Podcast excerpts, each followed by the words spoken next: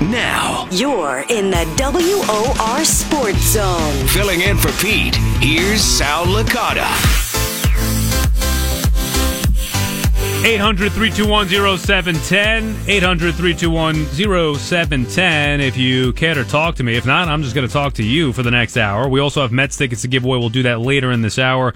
We're just reading uh, an article from Mike Puma of the Post regarding Noah, uh, regarding uh, Dave Eiland, who goes on to talk about Noah Syndergaard. Let me read you some of these quotes here, and then we'll get into the Mets stuff.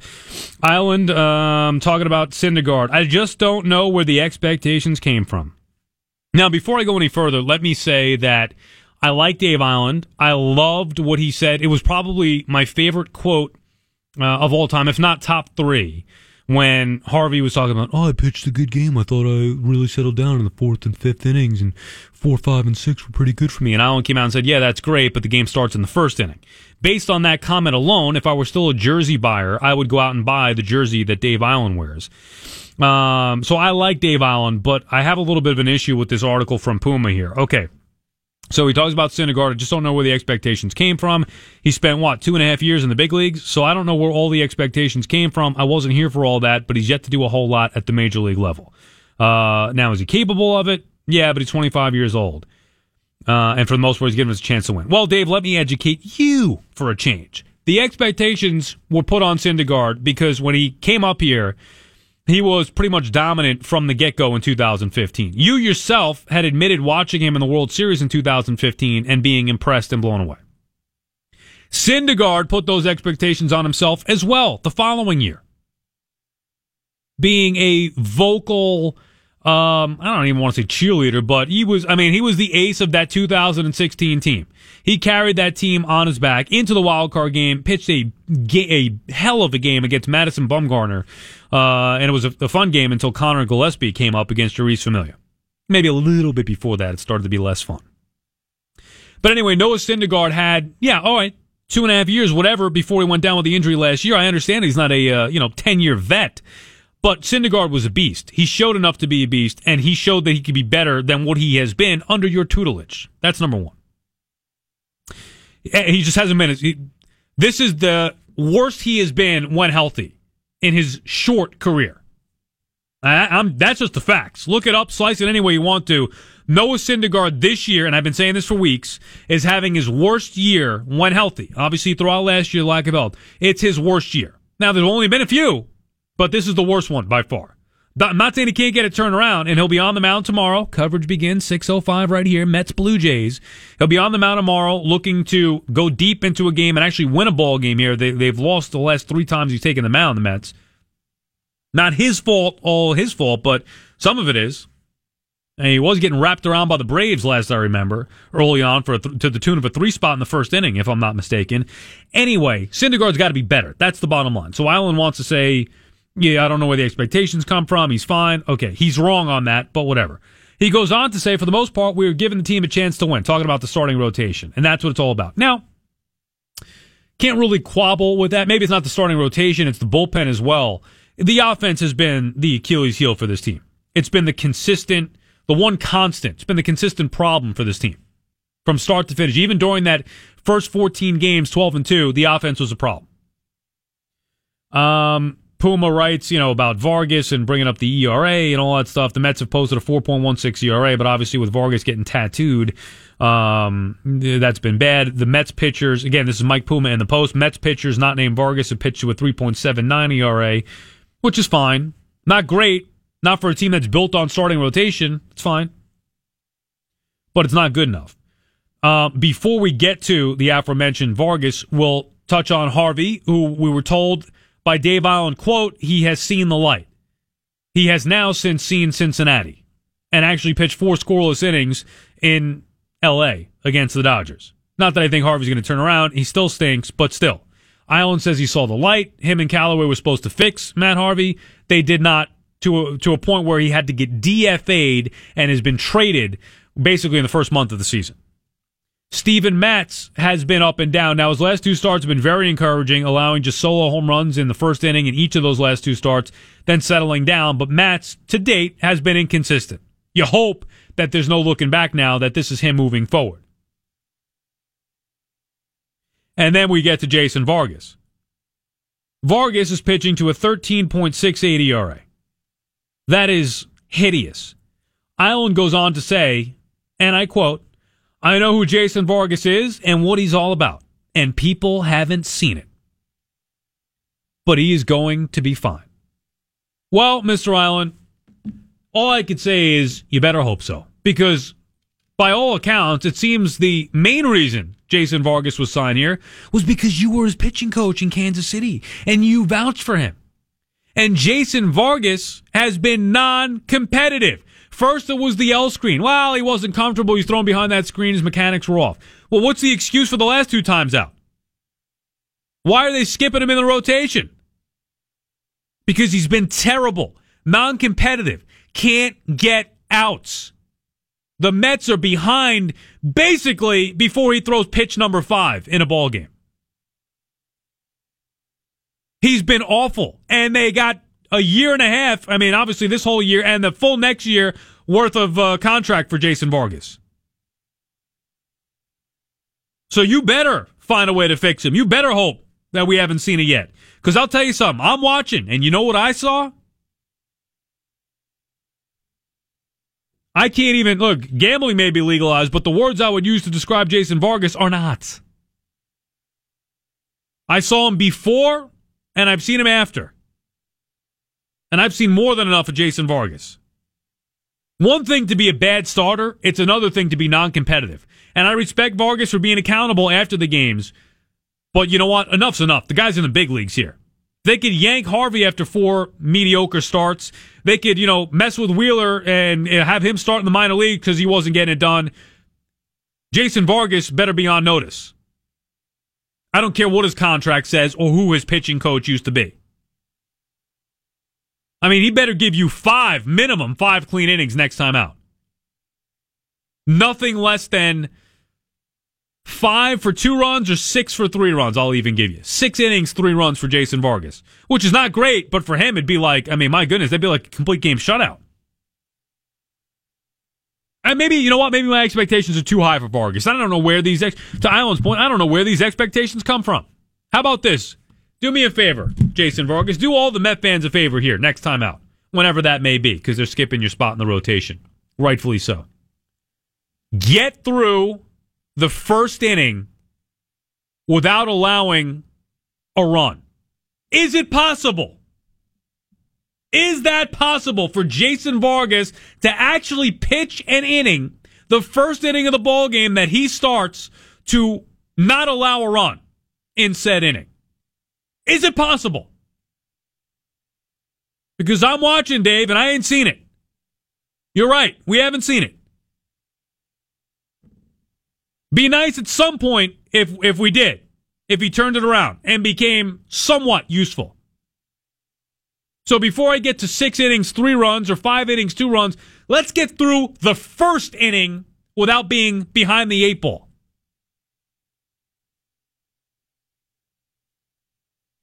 Eiland goes on to say, I don't break it down between starters and relievers. We're one pitching staff. We go out try to get 27 outs, no matter what the combination we have to give. For the most part, we've been doing enough to keep us in games. Just haven't been able to reel off several wins in a row. We're seven out of eight, but I like the way we're trending.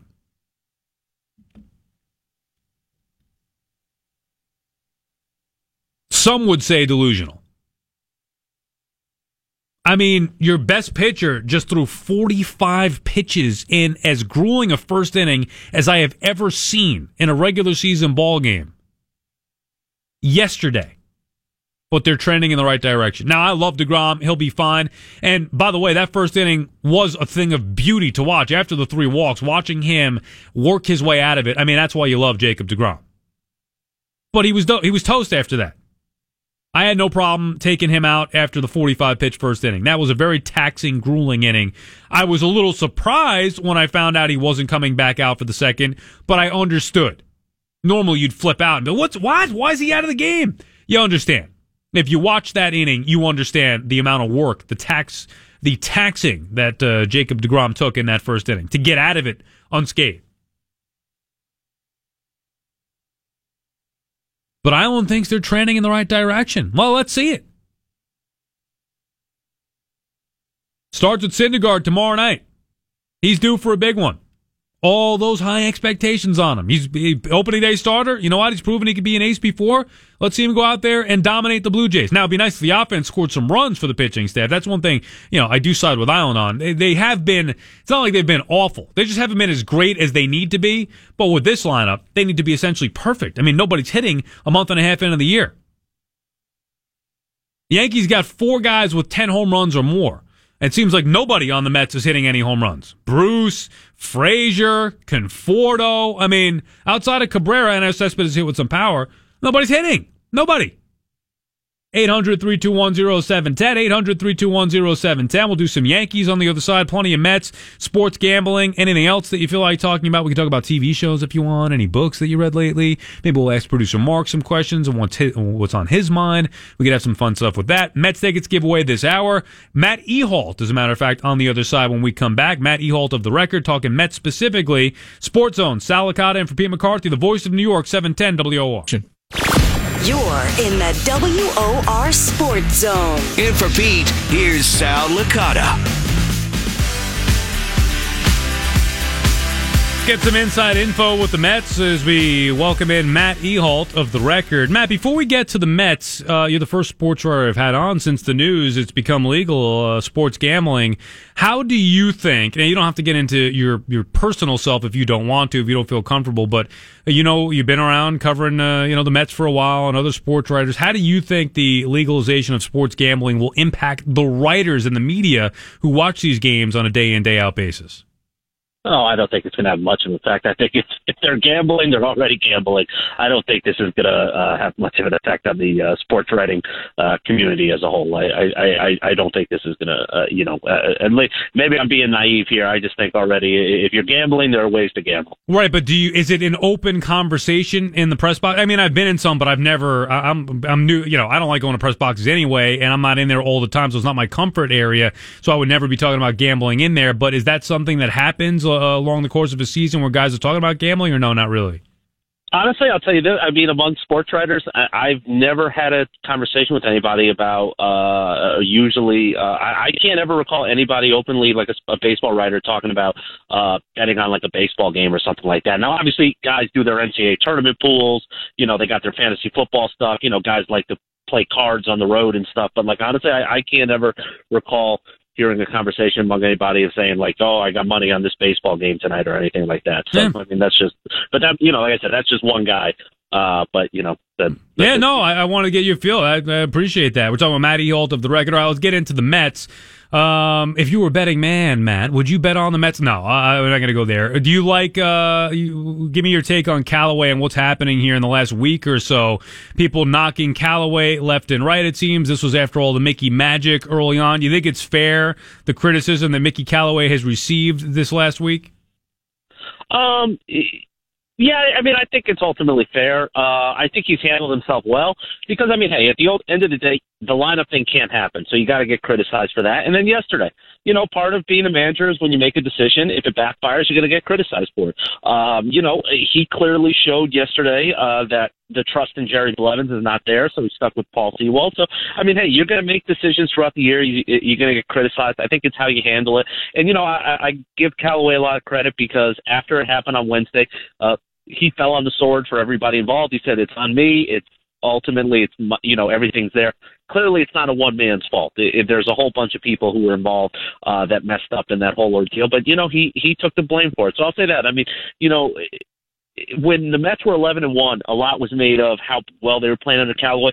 I've always been a long believer in the thing that a lot more is revealed when stuff is not going well. How do you respond to it? And I'll say, you know, at least in terms of uh, what he puts out there, uh, you know, uh, that we see on a day to day basis, uh, I think he's doing a nice job with it so far. So you have no problem with him and look, he's tried to remain calm and even keel with a great start, uh, 12 and 2, and now in the 7 and 16 since. But I'm with you, Matt, that I think you learn most about somebody when things go wrong. And the Mets, they've been going wrong now for three weeks or so. They haven't been able to get out of it. So I know Callaway maybe handles it uh, with the personality, that even keel demeanor, that calm demeanor, but the team is yet to come out of this funk. I mean, so what we're learning about this team may be different than what we're learning about Callaway. It's not not so good for the team right now. No, certainly they're, they're, uh, they honestly they're just they're a bad baseball team right now. I mean, I'm not saying that overall they're going to finish the year like I don't mean that like the, the Cincinnati Reds. They just you know when you when you go through a I mean what is it right now a a what's the stretch uh, eight and seventeen stretch like that's bad baseball. You you essentially are playing terrible. Uh, you know, so th- there's a there's not a whole lot to like about this team at the moment, just the way they're playing. You know, the the pitching, you have two guys you can rely on. Uh, beyond that, the bullpen's been a little bit shaky. Uh, you have some other guys, you know, obviously offensively, nobody in that lineup is really hitting outside of Asdrubal Cabrera, who, uh, you know, I think we can all pin for an obvious regression candidate. So, you know, th- there's a lot with the Mets right now that I think can uh, that's reason for concern. Talking with Matt Ehalt of the record, how unhealthy or healthy, whatever, is Yoenis Cespedes. It looks like he's hobbling around out there. I know he homered yesterday. I get why they're forcing the issue, getting him in the lineup. I respect Cespedes for trying to play at not 100%, but how significant of an injury is this or a nagging thing is this with Cespedes, Matt? Yeah, it, it's certainly something to keep an eye on. I mean, it's looking like it's going to be one of those things, and, and you know, maybe I'm wrong. And it's looking like this is not going to end well. This is one of those things where you just watch him move, and you just say, yeah, he needs to be shut down for for he needs to really just get back, uh, you know, get back to 100 percent because you know, I mean, how many times have we seen it with the Mets with Cespedes where he plays, then he runs a ball out, and then something feels bad, and then he's out for a month and a half. So, uh, you know, it, it's really one of those things where it, it just, I, and maybe I'll be wrong. It just does not look like this is going to go somewhere that's going to be in a good spot for the Mets. And, and, the problem is, Matt, they're wasting him. I mean, they're forcing the issue playing him. And look, they they know better than you or I. They know whether he's healthy, or at least we assume that they know whether he's healthy enough to go out there, and they'll give him some rest. Obviously, today the off day. I wouldn't expect them to play Wednesday, the afternoon game, and they're off again Thursday. But they're not winning these games anyway. I mean, they're, they're losing ball games for three straight weeks with forcing him in the lineup. So if there is a great risk there by playing him, and it's only it's not going to get better, I would, wouldn't think by playing him, why not just shut him down for 10 days or so?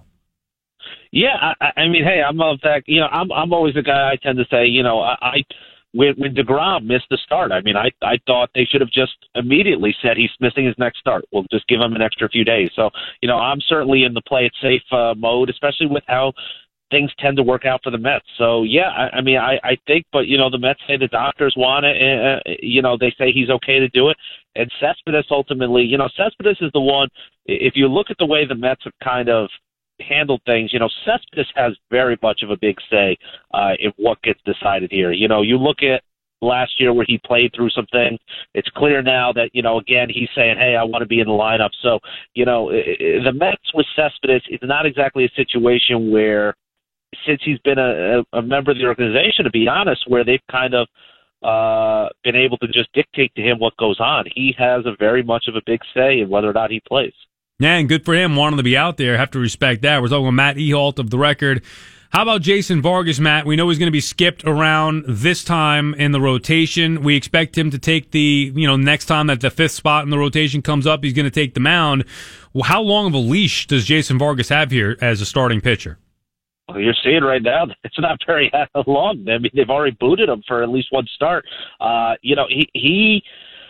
He, boy, he's been. I mean, he's been terrible. I, I hate to be so blunt, but I mean, he's been awful. Uh, you know, really, the interesting thing is going to be, for as much as we can all say the Mets made the right move moving up from Harvey. When you look at the team's depth at the moment, beyond the guys that got in the rotation, you know, their their number six and seven starters at the moment are Lugo, who's been a valuable member of the bullpen, and Corey Oswalt you know, Chris Flexen, obviously they didn't call him up so that, you know, he's below those guys. So, you know, you look at it, the depth just isn't there. I mean, hey, the Mets gave Jason Vargas sixteen million thinking he's going to be a good pitcher. Like they need him to deliver, otherwise that's just a sunken cost here. And, you know, if you take Lugo out of the bullpen, then the bullpen is going to take a hit. So, you know, the Mets need him to get on it. I mean, they've already shown you, I mean, that they're willing to consider. I mean, you know, the the one of the biggest uh praises I could give for this coaching staff is they do put a lot into results. If you look at it, Wheeler did it, earn a spot out of in the rotation out of camp, goes to spring training.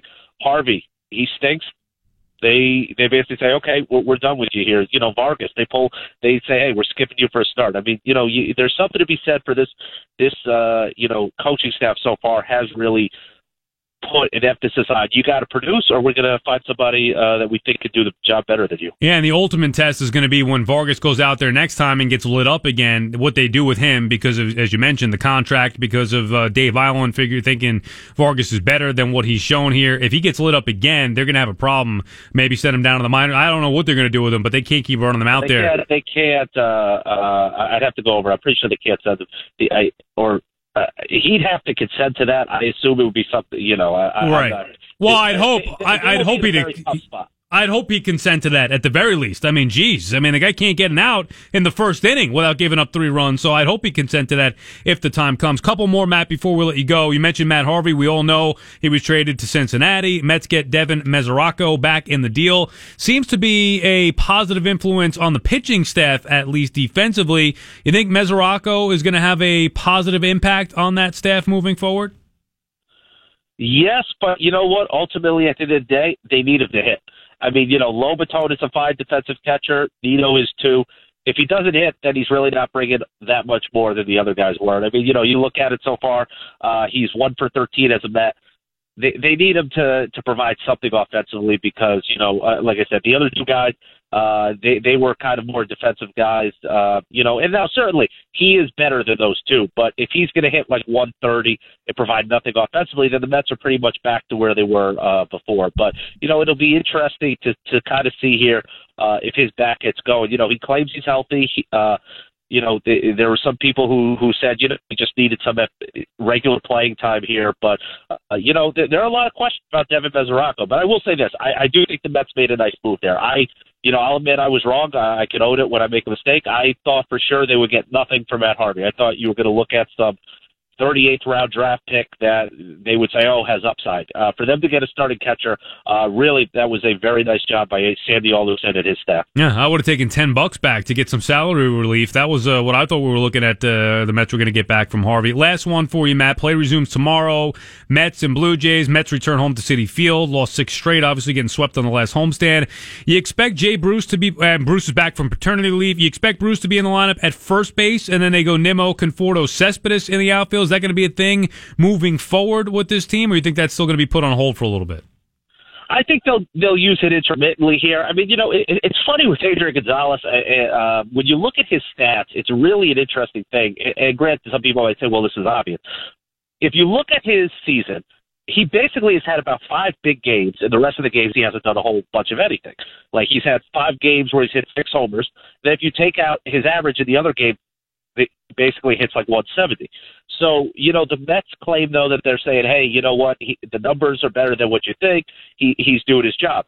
So, you know, I don't think they're they're fully pressured to get him into the thing. And the other part about it right now is Conforto's not hitting. Like, and obviously everybody knows how good Michael Conforto can be, but I mean, if you were strictly looking at it on a basis of whose bat should be in the lineup, you, you can't make more of a case really right now for Conforto than Gonzalez. I mean, they're they're pretty much doing very much the, the similar stuff. So, you know, it, it, it's a very interesting thing right now because they got to find the right mix to get this lineup going.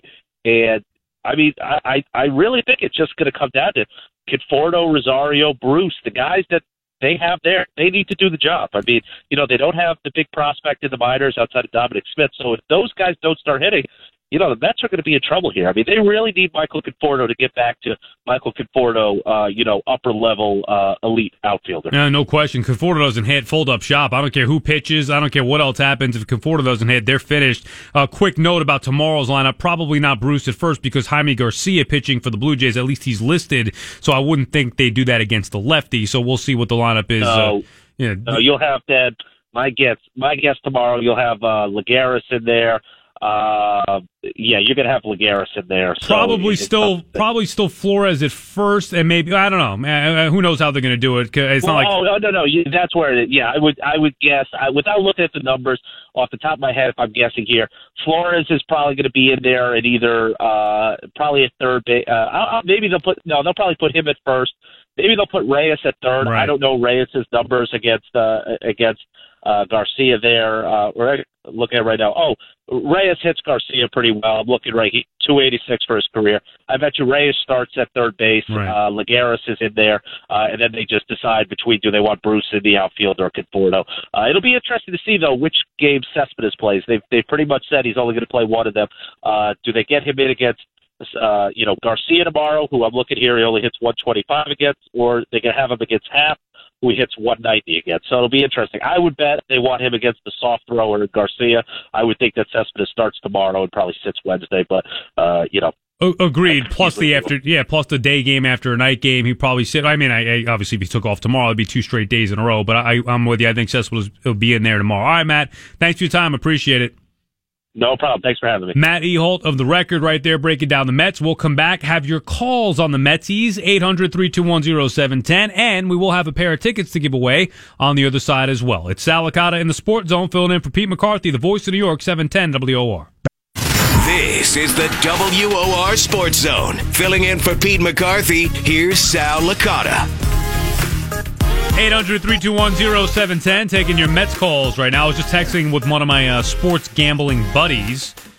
And in case you haven't heard, sports gambling basically now going to be legal in every state. Supreme Court shut down a federal law that prohibits uh, sports gambling, which now gives states the go ahead to legalize betting on sports, each individual state. It's funny, he wrote back something I didn't even think of. Uh, can't wait to get rewards program and rebates. rewards for sports gambling. Oh my goodness. It's a reality. It's not even a joke anymore. Eddie in the Bronx. What's up, Eddie? Hey, Sal, how you doing? Good. What's up, Eddie? Hey, you know, hey, listen, I, I listen to you all the time, and you know, and you know, very positive. I know, listen, I know you work for the Wilpons, the Mets organization, you know, but the truth is, if he builds a team, more people will come. You have to spend. You got to spend. Well, give me the on- give me what on you wanted, Eddie. players. What did you know, want? I remember. Listen, I remember we had Turner. We got rid of Turner. I re- I liked it Murphy. I don't. No, don't don't get Murphy. Let's get Cespedes. Why couldn't we get Cespedes and Murphy? Then we could have signed from the Phillies that the Phillies signed Arrieta. Why why we didn't sign them? Well, we did a whole show on this on Thursday, Eddie. I'm not sure if you caught it, talking about that the Mets, and I may even have it in my notes here. The Mets had spent, I do have it. Mets spent 38 and a half million on Bruce, Frazier, Vargas, Reyes, Swarzak. Uh, they could have had Hosmer and Arrieta for 45 million. You throw in Lucroy, it would have been 51 and a half million. That's a 13 million dollar difference. So it's not necessarily about spending; it's about how they spend. And the Mets went for quantity over quality, and right now it's looking like a bad team. No, listen, listen. I, like always, I'm I'm tired. I mean, I don't know if the Wilpons watch these games sometimes, but I'm tired of being second best from the Yankees in New York City. Don't they want a championship team? Yeah, I'm tired of to it too, listen, honestly. Sal, Sal, I have to go to work every day. I got to hear from these Yankee fans. Hmm. You know, yeah. Listen, just just like I told you last week. I told you last week. Oh, the Yankees could be losing six zip, but in the seventh inning they could win the game. That's what exactly what happened. And the Mets, we have to count on. You know, we're we're we're counting one one zip. We we're guaranteed we're going to lose this game. I know it already. I said oh, we're going to lose. Yeah, it, it was a need more than fun. It was I a fun two it no weeks. It was a fun Eddie. Thanks for the call. I listen. I understand. I appreciate the call. I understand your frustration. And I think the Yankees doing so well, looking basically unbeatable right now, is not helping the Mets out at all. Uh, Yankees have four guys with ten home runs or more. The Mets have one guy with eight. Hmm. Well, if you add up, you know what? The, Mets can compete with the Yanks. So the Yanks have four guys with 10 home runs or more. If you add up Cespedes and Conforto as one, you got 11 right there. And then let's add up Asdrubal Cabrera and Frazier, and then you got 11 right there. And then take, well, you know what? You could take Gonzalez and Frazier, and you got 10. And then take Cabrera, Flores, and Reyes, you know, the middle infielders or the infielders there. Not middle infielders, but infielders. Reyes, Cabrera, Flores, that gets you 10. Gonzalez, Frazier get you 10. As we mentioned, Cespedes, Conforto get you 11. Let's see if we could find a fourth pairing. No, no, I think I think that's it. That's about it. Not enough homers left on the team. So, in comparison, yes, uh, the Mets are futile uh, when you compare them to the Yanks. Look, I thought the Mets put together a, I thought the Mets put together a team that could win the division this year. I thought the Mets put together not a world championship team, but a team that could compete and contend, a solid team that would be good with the top part of that rotation. Syndergaard, DeGrom, Matz. Those are the three I was relying on. I thought the lineup would be good around Conforto Cespedes. Conforto Cespedes going to do what they are going to do, and everybody else around him will contribute. One night it'd be Bruce, or one week it'd be Bruce, one week it'd be Frazier. You know, those guys are, um, you know, streaky hitters. But I thought they had enough in that lineup around Conforto and Cespedes to be a good lineup, the best in the NL East. I did not think the Mets were going to be on the level of the Yankees, but that's a whole different story. But right now, on May 14th, the Mets haven't even been a good lineup to compete in the NL East. I mean, the Phillies and Braves are putting them to shame. Forget the Nats who are red hot. It's not, I'm not going to rip the construction of the team. It would not have been the way that I would have gone about it, but I feel like based on Syndergaard DeGrom, who already built in, and again, taking it, uh, figuring that Matz was going to finally take that step this year, I thought the lineup didn't have to be great. They didn't have to have big time guys in that lineup. All offseason long, I was talking about Eric Hosmer. I was talking about Jonathan Lucroy. Uh, I did not want Jason Vargas. I did not love Frazier coming back. I didn't mind Bruce, but you know, Bruce and Frazier are what they are. They're okay role pieces. Maybe maybe role pieces are a little bit um, too harsh. They're, you know, I don't know, five or six hitters on a good lineup. They're guys who are going to produce it. They can't be the guy in the lineup, but they weren't going to have to be if Cespedes and Conforto were doing what they're supposed to be doing but they're not. And that's the biggest problem. I don't think there's any bigger culprit for the Mets' failures this year than Michael Conforto. And I love Conforto. I think he's their best hitter. Or at least I thought he was. This year, he has not even been close. Vernon is in Manhattan. What's up, Vern? Hey, how you doing? How's yeah. everything? Yeah, not bad. Eh, I'm a full season Mets ticket holder and stressed out. So yeah, understood. You going to the game tomorrow, Vernon? yeah, I have to go out to bring a ticket to a friend of mine's there. But if that friend wasn't going, I would stay home and just listen to. You know what's weird? You know what's weird, Vern? They've been so bad at home. I mean, I know they've yeah. struggled lately uh, overall anyway, but the Mets at home, coming off losing, they're getting swept on a homestand by the Braves and Rockies. My goodness. Yeah, but it takes me two trains to get out there. Mm. So it's it's like a stress for me. Uh, anyway, um, just want to mention about two things about the Mets. Of course, they're not hitting, and I had put uh, two questions to uh, Sandy Alderson. So let's go quickly to the one with, um, uh, goodness, uh, the second baseman this with the um, Washington Murphy. Yeah, Murphy. So he did admit to us in a closed room to all us. Um, full season ticket holders, he said he felt that's the biggest mistake he ever made. He said he should have done harder to keep uh, Murphy, so he felt bad about that. Yeah, that's a big one. Yeah. So next I put my question to him, I said, you know, Gary Cohen spoke on the radio one, I mean on TV one time mm-hmm. about the St. Louis Cardinals. He mentioned that they actually have two batting coaches, one for left-handed batters and one for right-handed batters.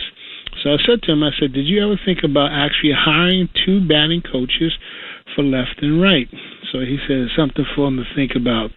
And I, before I hang up, I just want to say this: if the Mets can just get a left-handed and batting coach and a right-handed batting coach, I think things might change. And that's my thought for today. And you have a nice evening. Thank you, Vern. I appreciate it. I don't think that's the issue. Uh, by the way, the Mets are 7 and 10 at home this year. Four of those wins came in the first homestand.